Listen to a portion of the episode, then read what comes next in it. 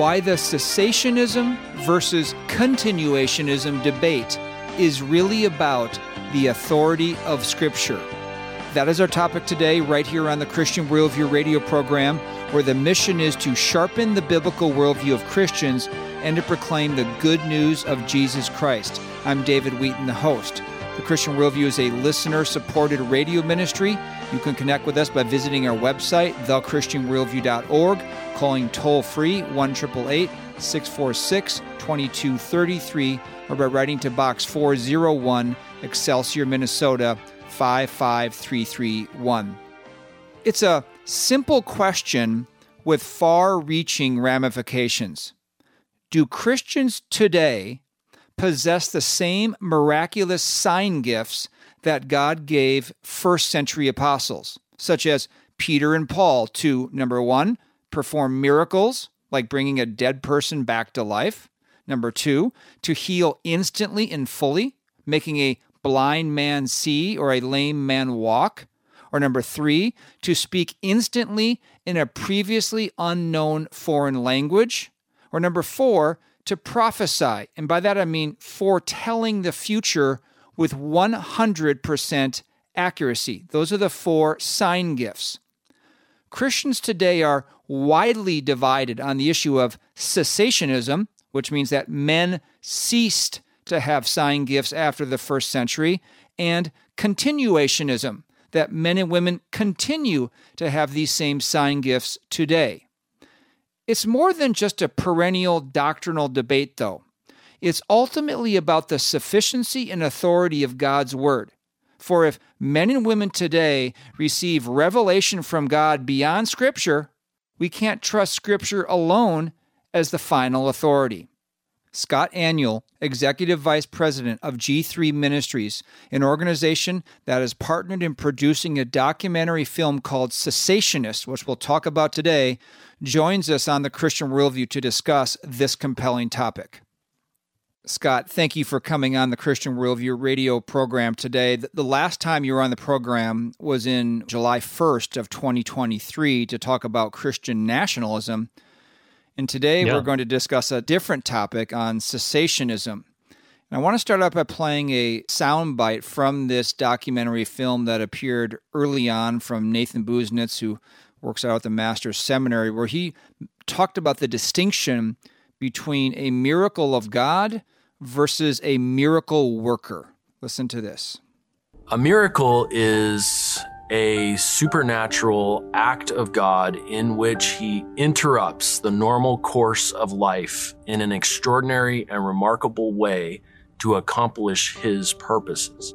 If we get a little bit more specific, we might ask what is the gift of miracles or who was a miracle worker?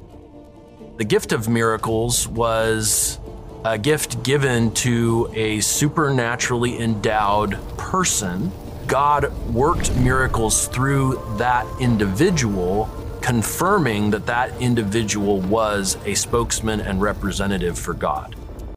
Busenitz makes a distinction there, Scott. Why yeah. is that an important distinction to make in defining cessationism versus continuationism as a miracle of God versus a miracle that God works through a man? Yeah, it's very important because when we use the term cessationism, which is kind of an unfortunate term because it makes it sound like we're negative, you know, what exactly is ceasing?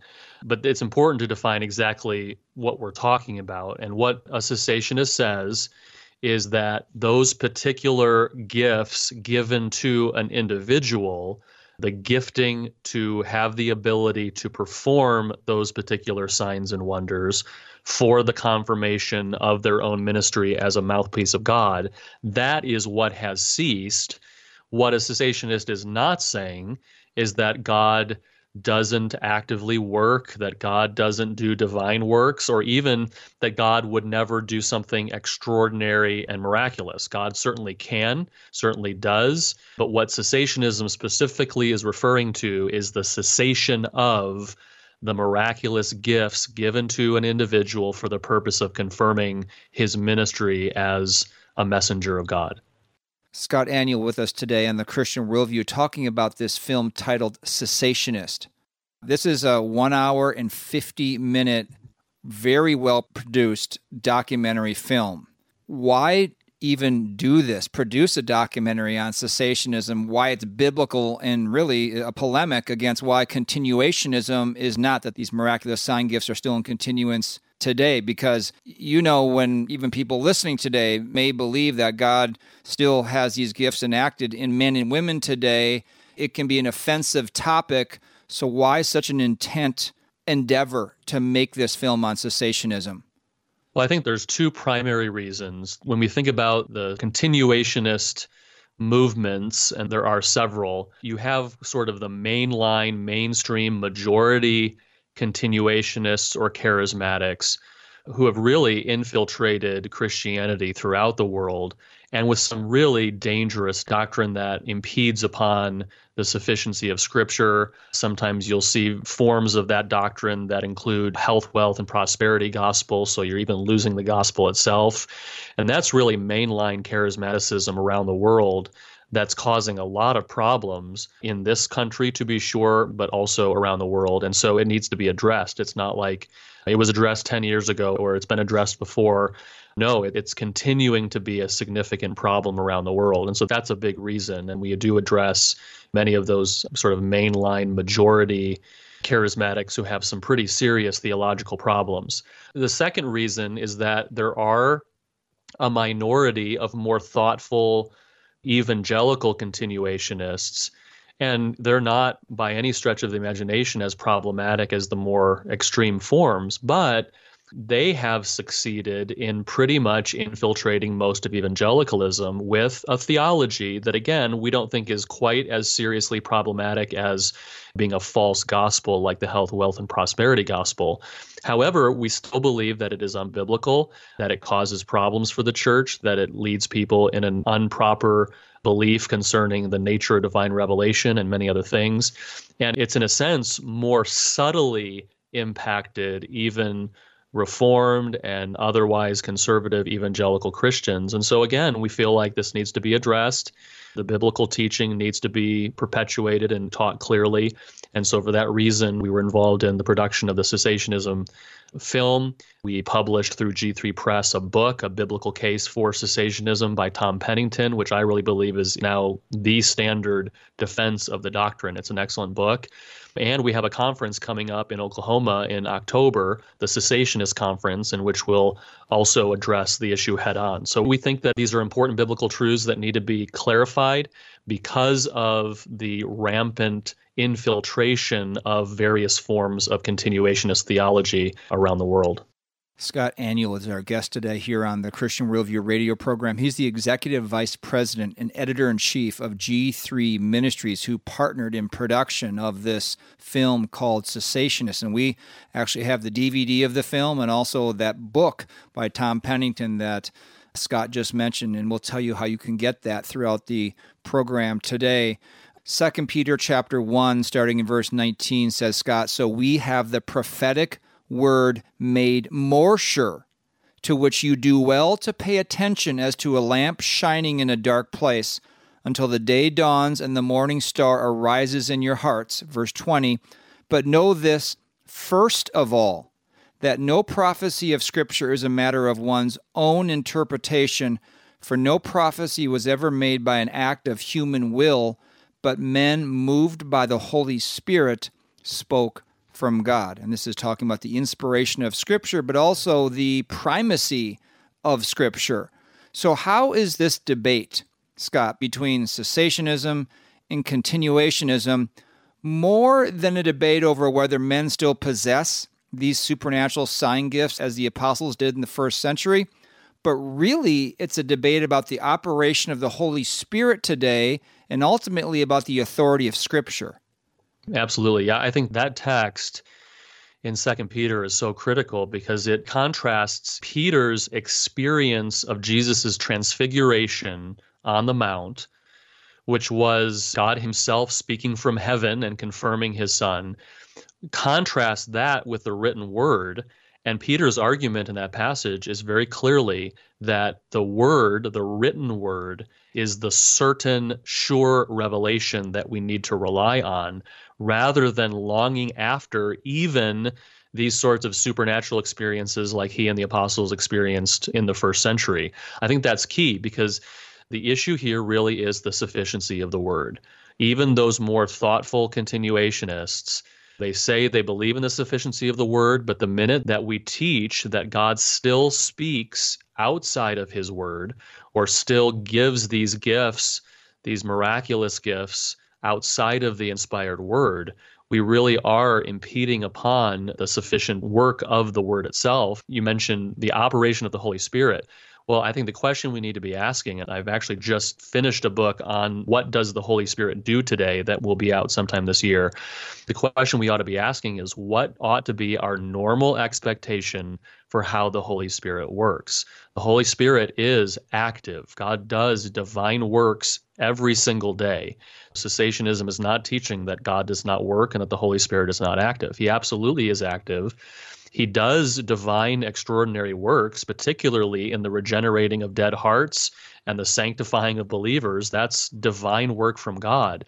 But what we find in the pages of Scripture is that our expectation ought to be that the Holy Spirit does those works through the sufficient word that he has inspired, which is more sure and certain than even if we had some sort of experience of God's miraculous works.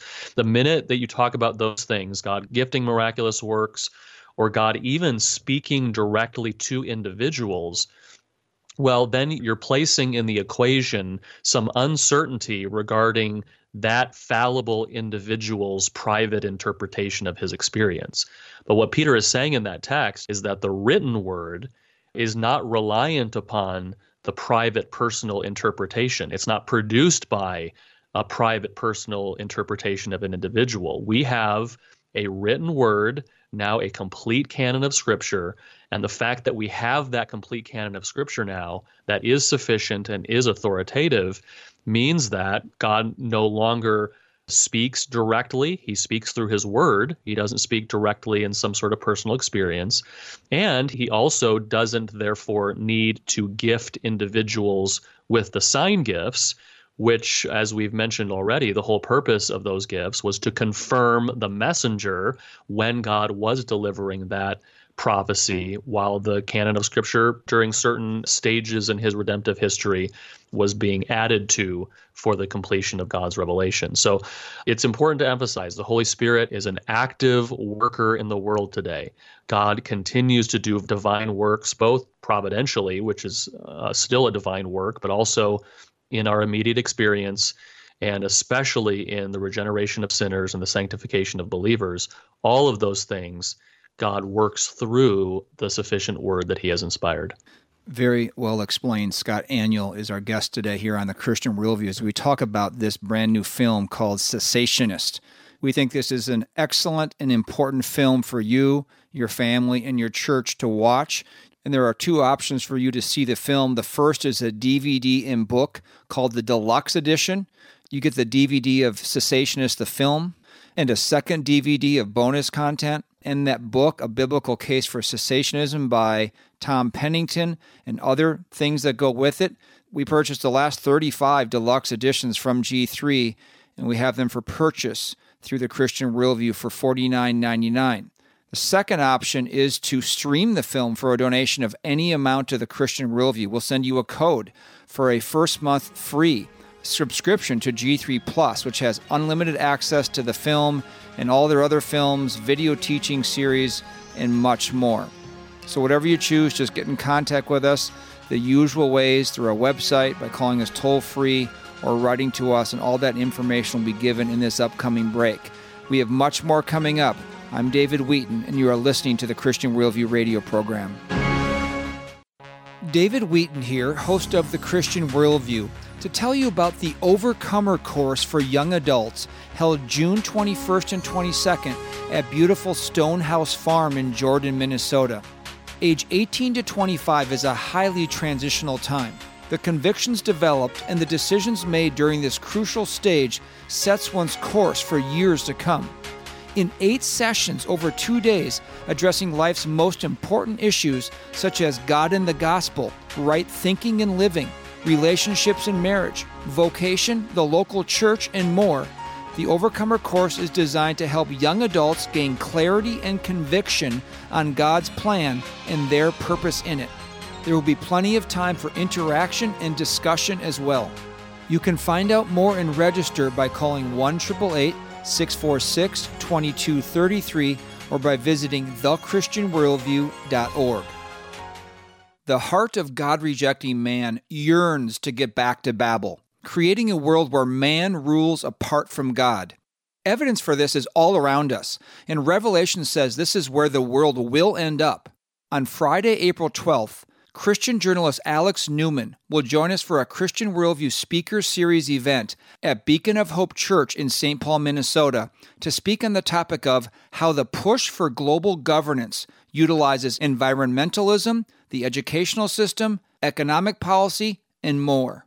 You can come for a donation of any amount, but seating is limited, so you need to register in advance at thechristianworldview.org or by calling 1 646 2233. Doors open at 6 p.m. Alex Newman speaks at 7 with Q&A to follow. Be informed to think biblically and live accordingly. Hope to see you Friday, April 12th at Beacon of Hope Church in St. Paul, Minnesota.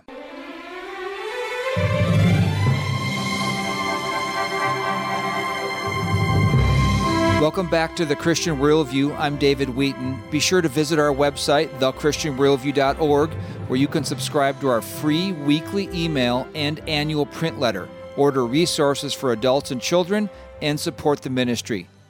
Our topic today is why the cessationism versus continuationism debate is really about the authority of Scripture. Our guest is Scott Aniol of G3 Ministries, who partnered in production of an excellent film called Cessationist. I'm going to play another soundbite from the film here, Scott. This is from Tom Pennington of Countryside Bible Church in Texas. And here's what he had to say about miracles. There were times, three of them in Scripture, when God gave to men the power to work miracles. There is, first of all, the time of Moses and Joshua, 1400 years before Christ, a period of about 65 years. Then you fast forward to the time of Elijah and Elisha. You're about 800 years before Christ. And there again, you have a period of about 65 years when God was giving men the power to work miracles. The next period of time like that comes in the time of Jesus and the apostles.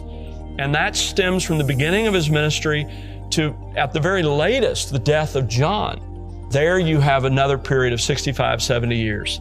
Those were the three epochs. And in each case, it was to confirm those men as his messengers. Sometimes we as Christians think that God doing miracles was just something that was constant throughout all the right. thousand years of history, but it really wasn't. And Tom Pennington makes the point there that there were really three times in history when miracles were taking place via men, and that there is no significant mention of miraculous gifts after the book of Corinthians. And so, right. explain that more why there were these particular specific periods that weren't that long. And is God doing miracles not by the means of men, but is God actually doing miracles today in some way? We need to remember what this thing is we're talking about. We use the word miracle but actually the, the word sometimes translated miracle although in more modern translations that word is actually very infrequently used. It's really more the older translations that use that word because really that word is a translation of a word that literally means sign. That's what we're talking about. When we say miracle what we mean is a sign. Well then the question needs to be okay if that's what the biblical authors used to describe these things these gifts well what is it a sign of? And what purpose did it serve and this is where we need to step back and say, okay, what is God doing in the world? God is working his plan for his own glory of redemption and he is unfolding that plan or he has unfolded that plan in a progressive way through the history of humanity. And so we have a glimpse of the gospel in Genesis chapter 3. But then, over through the period of the Old Testament and then into the New Testament, God, in really sort of three significant stages, sort of unpacks and unfolds that plan of redemption. And we talk about progressive revelation in respect to that purposefully, because that is how God makes that plan known. He does so through his revelation.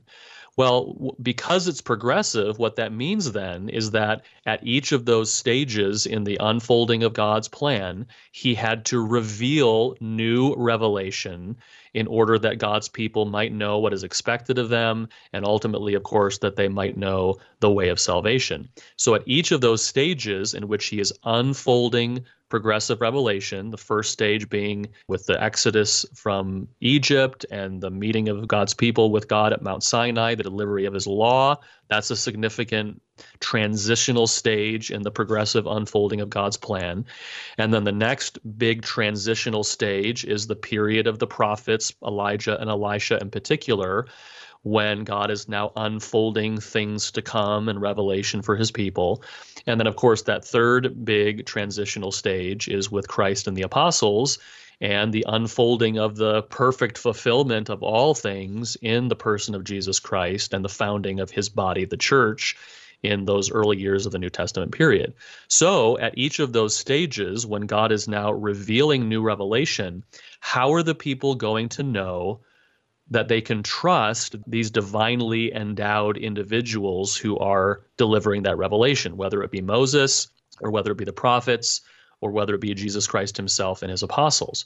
Well, in order to confirm in the sight of the people that these individuals indeed are messengers from God who are delivering divine revelation, God gifts them with the ability to perform signs. We see this clearly with Moses. Moses himself asks God in the burning bush, How will I be able to convince the people that I'm a messenger? And that's where he gives him the ability to change the staff into a snake and all that happens and the crossing of the Red Sea and all of that.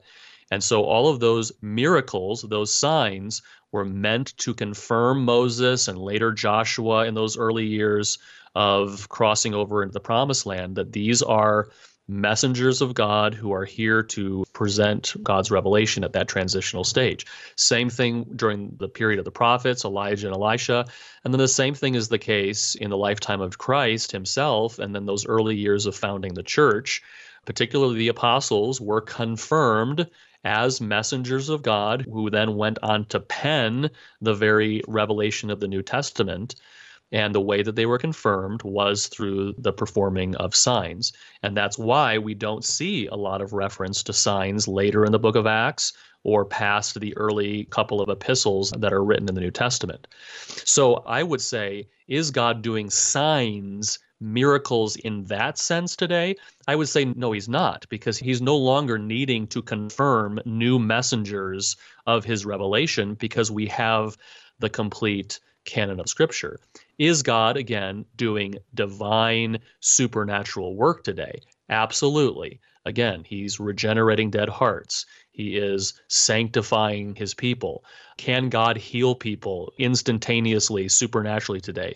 Absolutely, he can. But is he gifting individuals with signs anymore? Well, again, if we understand the purpose of a sign, to confirm somebody who is a mouthpiece of God during stages in which God is unfolding new revelation, well, then no, he doesn't have any necessity of gifting people with those signs anymore because we have the sure, certain, sufficient, authoritative, complete word. Amen to that, Scott. Scott Aniol is our guest today from G3 Ministries talking about this film, Cessationist. We have it available in DVD and book deluxe edition or you can stream the film for a donation of any amount to the Christian Worldview. Just get in contact with us the usual ways at our website or by calling toll free or by writing to us, and all of our contact information is given during the breaks. As a follow up to what you just said, Scott, it seems like one very obvious, right there in front of your eyes argument evidence, I guess you could say, against continuationism that men and women still possess these miraculous sign gifts today is that men and women aren't able to perform these miraculous sign gifts today. I mean, I, I don't see anyone raising people from the dead as the apostles were able to do or healing people who were right. blind and lame from birth. I don't see any of that. You know, you have to set aside all the chicanery and the, the false things going on at the healing crusades, or, or I don't see men and women able to foretell accurately the future as back in these days when they had the sign gifts, or for men and women to speak in a previously unknown language. So if you right. look at just the evidence of what's taking place, that this isn't taking place, why is there such a growing movement of continuationism? I've heard it's the fastest growing within the broad definition of Christianity. It's the fastest growing. And, and who are the names and the churches and the organizations that are making this so prominent? Just in our own sort of fallibility and certainly sinfulness, we want experiences. We want tangible experiences that we can point to and say, that's God at work. And again, I mean, some of that's our sinfulness and not trusting the sufficiency of God, but some of that is just sort of natural as human beings. We want to have definable experiences that are tangible, that are visceral, that we can sense but I think the New Testament speaks directly to this. I think this is exactly the problem that the book of Hebrews is addressing, where Hebrew converts to Christianity are being tempted to leave their Christian faith because they want the more tangible, visceral experiences of the Jewish practices of worship, and they've given those up in favor of merely trusting the sufficiency of God's word and spiritual experiences, which are real experiences but don't have that same sort of visceral, tangible evidence. We want evidence, we want proof that God is working. And I think the author of Hebrews, his message is just as critical for what we're seeing in the influence of the charismatic movement, continuationism today. And that is, we need not long for and trust and look for physical evidence that God is working. We simply need to trust it by faith. And faith is assurance of things hoped for. It is conviction of things not seen. It is trust in the sufficient word. It is confidence that what God has promised is true. It is confidence that God is still at work in regenerating hearts and sanctifying believers through his word, and not longing after or expecting these sort of visible signs that appears to be what people are really longing for. This has been on the rise since at least uh, the early 20th century with various movements. It's gone through sometimes what is described as several waves of the charismatic movement. But today, again, you kind of see it in two forms. You see it in the more mainstream, majority, extreme forms prominent in groups like the New Apostolic Reformation. Bethel out in California is a large influence, particularly through their worship music that has spread worldwide. People like Todd Bentley and others who are perpetuating this sort of theology. But like you said, you don't see the gifts that we see in the New Testament. You don't see those being perpetuated by these individuals. A lot of these men are really frauds. They're pretending to be performing those sorts of things, even raising people from the dead and these sorts of things, but you don't actually see them happening. And so you do see that influence.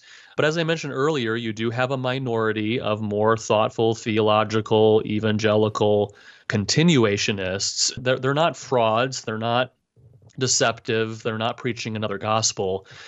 And so what they actually have to do is they have to redefine things like prophecy, tongues, and healing. And they have to argue that the forms in which those gifts take place today are different from what we saw in the Old Testament or what we saw during the lifetime of the apostles. And so prophecy is not infallible like it was in the Bible. Prophecy today is fallible. Tongues are not speaking in known languages that the person speaking has never before learned anymore, like it clearly was in the book of Acts. No, tongues now is the tongues of angels or something. Healings are not immediate reversals of somebody being lame or, or somebody having a withered hand or somebody rising from the dead like they were in the scriptures. Now it's more somebody who has depression is helped or, or somebody who has an ailment that is not necessarily visible is healed. So they end up having to redefine those things, which again, I would just argue there's no biblical warrant to redefine those gifts. Let's define the gifts as the Bible does Let's understand their purpose. Let's understand that their purpose has ceased. And then this is exactly why we don't see people performing these sorts of gifts today. Well, that's an excellent lead in to my next question for you. You've referred to some of the more well known, maybe we could call them reformed continuationists. And by reformed, we mean they believe in the soteriology or the doctrines of grace, of salvation that came out of the Reformation. And uh, names like John Piper, Wayne Grudem, D.A. Carson. And I think another one featured in the film who I wasn't very familiar with was named Sam Storms. Correct me if I'm wrong. Mm-hmm. But let me right. just play a, a short soundbite from the film of an interview with John Piper as he talks about his position on the miraculous sign gifts. To turn to the miraculous gifts, tongues, healing, prophecy, well, where would you say the place for those gifts would be in the yeah. life of the church yeah, today? Yeah, I would want my people to know I believe in those things. I want them to flourish in those things because they got a word of knowledge for us. got a word of prophecy. And if you're scared of that kind of language, you can say, has God impressed upon you in some way something that you think somebody in this room or all of us need to hear from your walk with God? And open yourself up to that. Okay, that was John Piper talking about his continuationist position. And yeah. the film also brought out not only these men, but also the term that's often used among evangelicals they'll say, well, I, I don't want to consider myself a cessationist because I don't want to, quote, put God in a box. So I'm open but cautious. Why is the open but cautious position that I think Piper, Grudem, Carson, and others who are Reformed continuationists would hold to, why is that not a tenable or helpful position? First of all, it is very important to distinguish these men from, again, the more majority mainstream charismatics, because these men, I've benefited a lot from the writings of men like John Piper, Wayne Grudem, D.A. Carson, and they believe the gospel. They believe in the unique authority and sufficiency of Scripture, which is not true of the majority charismatics. So these men are brothers, they're believers, they do write things that are helpful, that have contributed to sound theology. But on this issue, I think that they're just biblically mistaken. And to particularly address the open but cautious moniker, which I don't believe is a tenable position, I would actually cite Sam Storms himself. Interestingly, Sam Storms, who is another one of these really influential Reformed continuationists, he actually did a multi part blog review of the cessationist film. I respect him for doing that. I'm thankful that he did that. But one of the points that he makes, he says, you know, in the film, I'm called open but cautious, but I'm not open but cautious. He even himself says that's not a tenable position because here's the thing if we believe that those gifts are still being given today, well, then the Bible clearly says that we ought to pursue them, not be cautious. 1 Corinthians 14 says, if they are continuing, we need to actively pursue them. And that's what Storm says. Storms argues that you are in sin if you don't actively pursue these things. And you heard Piper not say it's sinful, but to say we ought to actively pursue these sorts of things. So, really, they're not open but cautious. And those who might use that terminology need to realize that the dominant defenders of the more reformed version of continuationism don't really believe that, and they don't advocate that phrase either. You either believe the gifts continue or you don't believe the gifts continue. And if they continue, then you ought to actively pursue them. And so, again, if we understand the purpose of these gifts as confirming new messengers of divine revelation. And if we believe, like Piper, Grudem, Carson, and Storms do, that the canon of Scripture is complete, we must not, and I think they all would agree with this, we must not expect any new divine revelation. Well, if we believe that, then we ought to also affirm that the confirmatory signs of messengers of new divine revelation also are ceased, and we should not expect those as well. Scott Aniol with us today talking about this new documentary film. It's a very good film. We highly recommend it called Cessationist. There are two options for you to see it. You can order the DVD in book deluxe edition, or you can stream the film for a donation of any amount to the Christian Worldview. Just get in contact with us the usual ways that will be given during this upcoming break on the Christian Worldview. Stay tuned, we have much more coming up. I'm David Wheaton. The heart of God rejecting man yearns to get back to Babel, creating a world where man rules apart from God. Evidence for this is all around us, and Revelation says this is where the world will end up. On Friday, April 12th, Christian journalist Alex Newman will join us for a Christian Worldview Speaker Series event at Beacon of Hope Church in St. Paul, Minnesota, to speak on the topic of how the push for global governance utilizes environmentalism, the educational system, economic policy, and more. You can come for a donation of any amount, but seating is limited, so you need to register in advance at thechristianworldview.org or by calling 1 646 2233. Doors open at 6 p.m. Alex Newman speaks at 7 with Q&A to follow. Be informed to think biblically and live accordingly. Hope to see you Friday, April 12th at Beacon of Hope Church in St. Paul, Minnesota. David Wheaton here, host of The Christian Worldview, to tell you about the Overcomer course for young adults held June 21st and 22nd at beautiful Stonehouse Farm in Jordan, Minnesota. Age 18 to 25 is a highly transitional time. The convictions developed and the decisions made during this crucial stage sets one's course for years to come.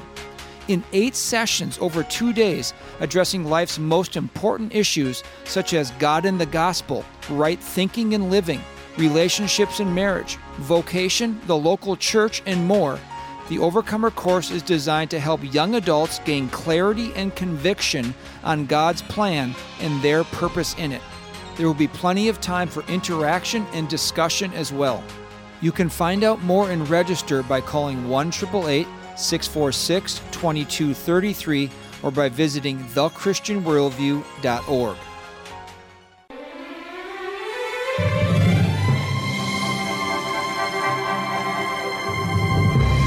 Welcome back to the Christian Worldview. I'm David Wheaton. Be sure to visit our website, thechristianworldview.org, where you can subscribe to our free weekly email and annual print letter, order resources for adults and children, and support the ministry.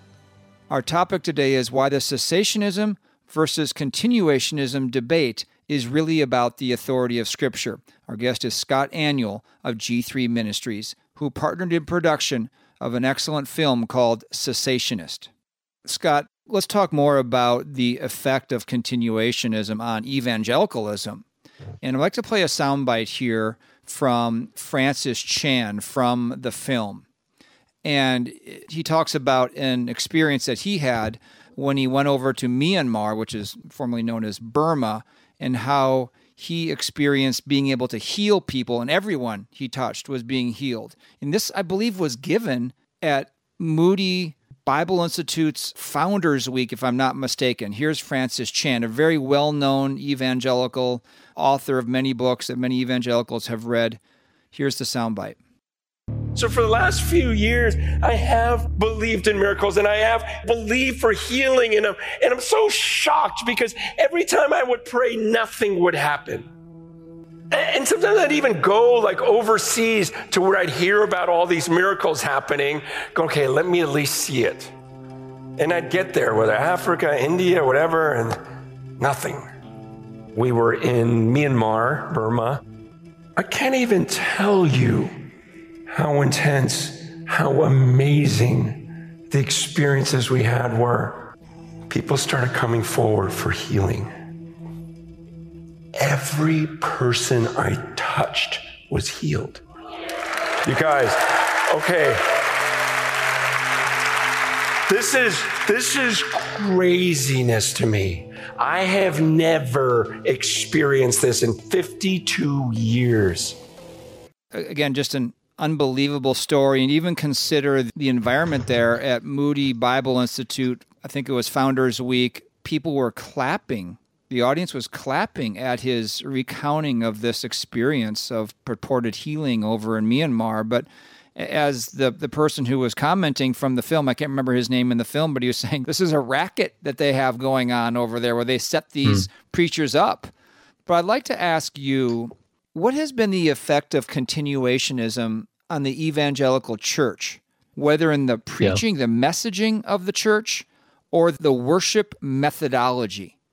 That very example of the audience response to that description of an experience is an example of the effect. Because my guess is a lot of people in that audience would not describe themselves as Pentecostal, charismatic, or even continuationist.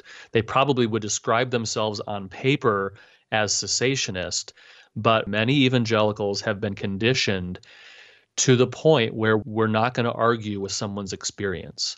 So if somebody says something happened, even if it contradicts what we believe, even if it contradicts what scripture says, we've been conditioned to trust experience over doctrine, experience over scripture where instead we need to be emphasizing the fact that I don't care what somebody says their experience is, we need to always interpret experience through the lens of scripture. Scripture is what is sufficient. This is exactly what Peter is saying in 2 Peter chapter 1 that scripture is more sure, more certain, more trustworthy than an experience because scripture comes directly from the Holy Spirit. It is not produced by a man, it is not produced by a man's interpretation, whereas experiences are. And so, like you even pointed out there, experiences can be manufactured, experiences can be faked, experiences can be misinterpreted. I might have a legitimate experience a true experience of something that God does, but I could misinterpret what's happening. That happens all the time.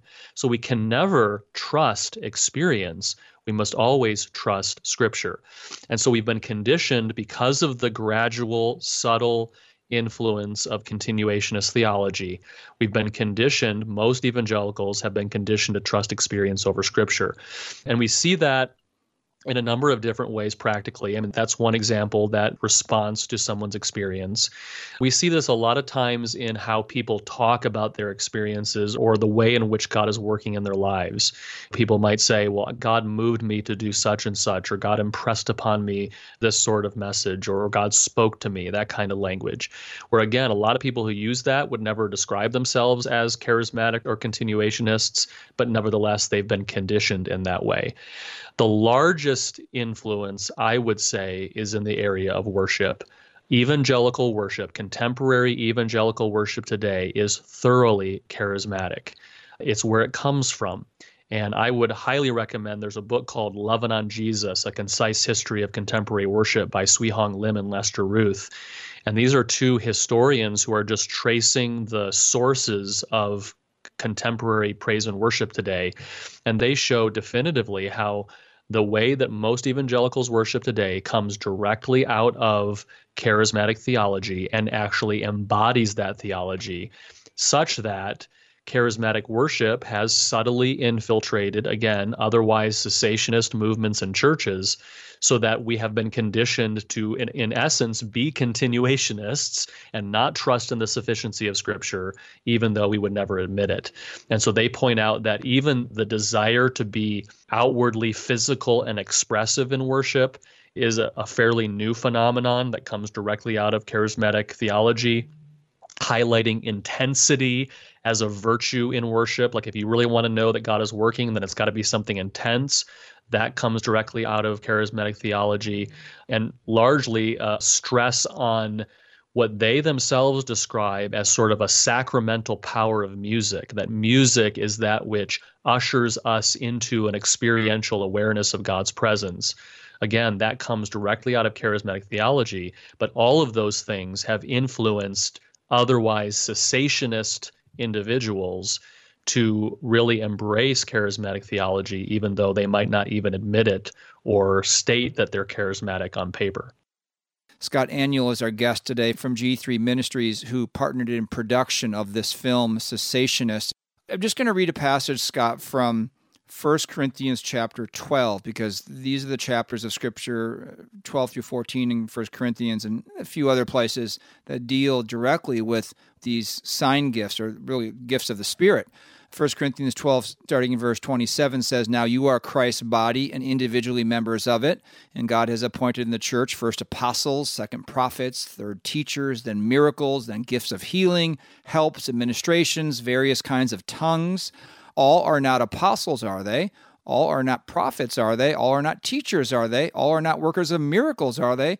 All do not have gifts of healings, do they? All do not speak with tongues, do they? All do not interpret, do they? Lots of questions there of the various gifts. And he concludes the chapter this way, Paul does by saying, But earnestly desire the greater gifts. And this is often used by those in the continuationist movement that we need to desire and we should seek to have these same gifts that these apostles had back in the first century.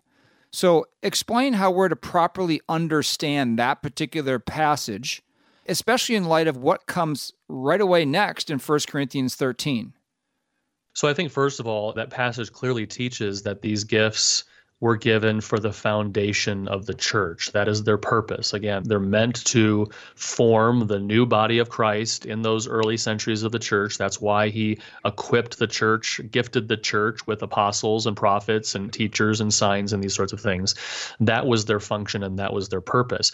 And of course, Paul is even in context here. He is he's condemning the believers at Corinth for being divisive over these gifts, for thinking that certain people with certain gifts are better than others with different gifts because they're more showy, they're greater.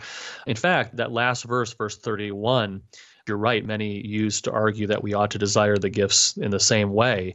There are some, like John MacArthur actually argues, that what that verse is actually saying is that it is a condemnation of what the Corinthian believers were doing. The Corinthian believers were earnestly desiring the more showy kinds of gifts, and he's actually condemning them for it. And instead, he's urging them, now moving into chapter 13, he's moving them toward the more excellent way which is love and unity and the building up of the body. And then that's exactly where he goes in chapter 14, which is another chapter that talks about tongues and prophecy. And a lot of people point to that chapter. But what's Paul's point in chapter 13 and 14? His point is that our goal in all things is to be love, unity, and the building up of the body. That's the purpose for all of these things. And God still providentially gifts his people with certain abilities to be able to serve the church that's still happening today. And again, why? Well, it's for the unity and the building up of the body. That's its purpose. So we need to understand all of that in the context, both of the abuses that were taking place in the Church of Corinth and then the way that Paul is urging them to pursue love and unity and the building up of the body.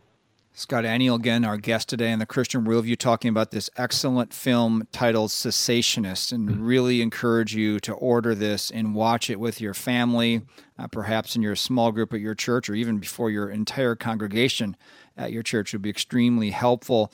One more soundbite here with Jonathan Master and then Phil Johnson from Grace to You, talking about how there's harm done in telling people that they can be healed, that, that these promises of these sign gifts being enacted by men upon them. Let's listen to that and I'll follow up with a question.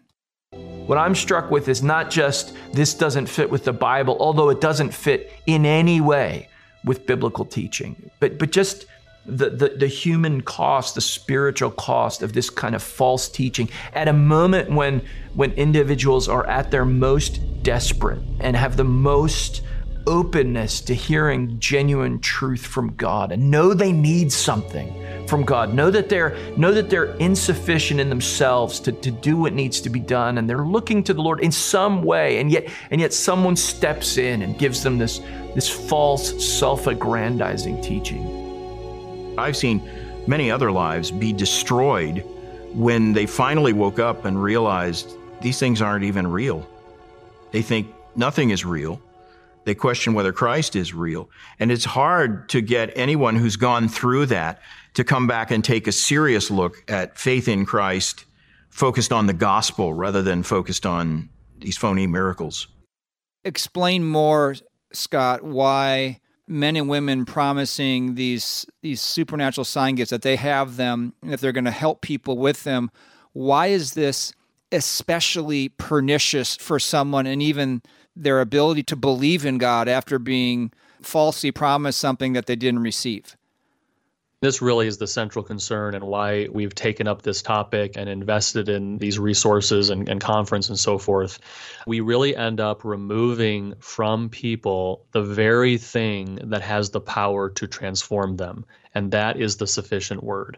When you start emphasizing that people ought to be seeking after a divine word personally given to them, or they're promised that they're going to be healed in a supernatural way, or they're promised some other sort of miraculous sign gift, inevitably they then leave their trust in the word of God itself and they're seeking after these experiences.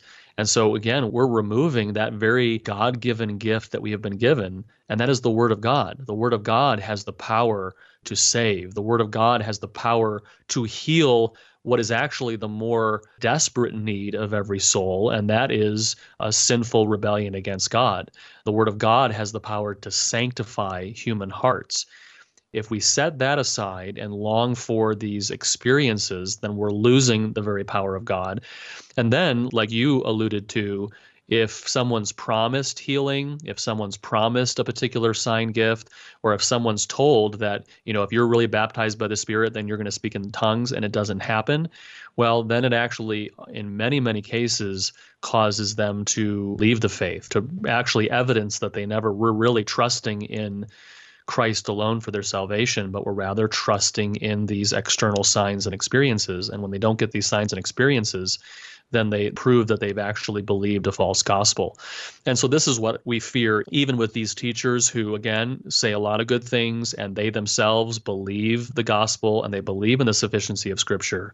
There is a danger that they are leading others to believe a false gospel and they are leading others to not trust in the sufficiency of the Scripture. And so we're removing the power of the gospel and we're removing the power of the word to actually transform people's lives.